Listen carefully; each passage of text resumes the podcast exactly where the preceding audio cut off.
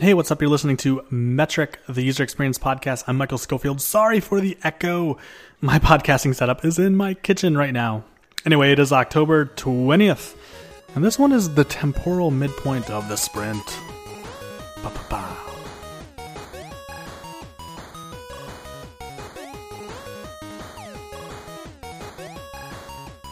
The two week sprint is totally arbitrary.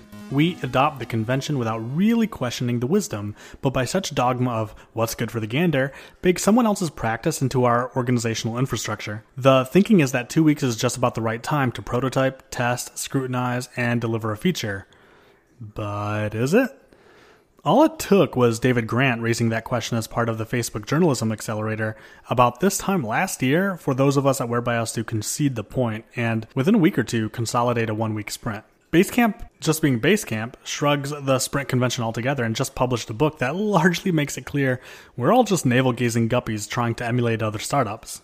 Shape Up, which is the book, made me question what practical reason do we actually need backlogs or sprints, which was a refreshing reality check. I admit I find going without a backlog compelling, but that's another write up.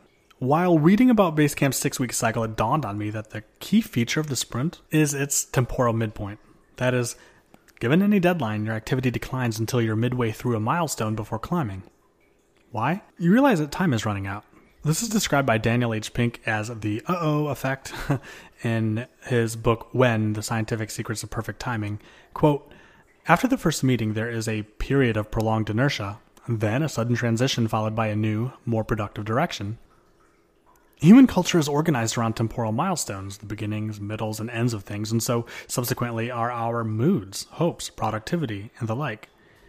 The sprint is an arbitrary division of time we tend to conflate with the timeline of a deliverable, but after about a year of one week sprints, I argue the deliverable is the least important aspect. Rather, the sprint is a structure for sustainably pacing our team's movement through a service provision by placing temporal milestones at advantageous points. We have the beginning.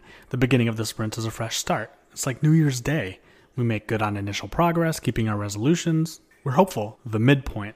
The midpoint of the sprint is the ticking clock. It is no lie a stressor.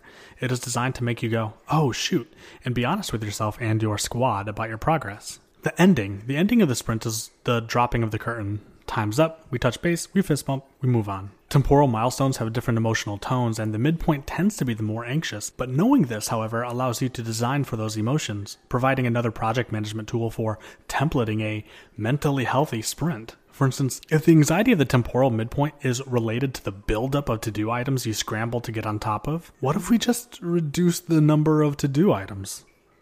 We can do that without reducing velocity if you just cut the sprint in half from two week sprints to one week sprints. You move up the temporal midpoint significantly, which not only reduces the number of to do items that got away, but literally reduces the stress period between midpoint and temporal ending. This is anecdotal, but I'll make a note to check the numbers. But I believe the temporal boon of the one week sprint is a factor behind the increased um, greenness of the company's team health. At a glance, this feels pretty counterintuitive because surely one week sprints equate to higher stress.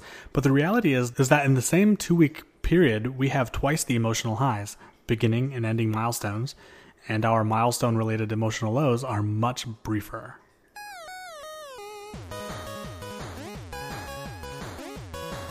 Liking this episode of Metric is a super way to brighten my day. It helps signal to the great algorithms in the sky that this podcast was worth a few minutes of your time. If you prefer, you can get this whole thing written up in your email as soon as I publish it. Uh, just subscribe to the free newsletter at metric.substack.com or just Google Metric UX, you'll find it.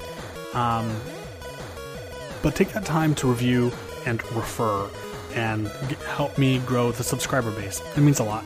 I need your help.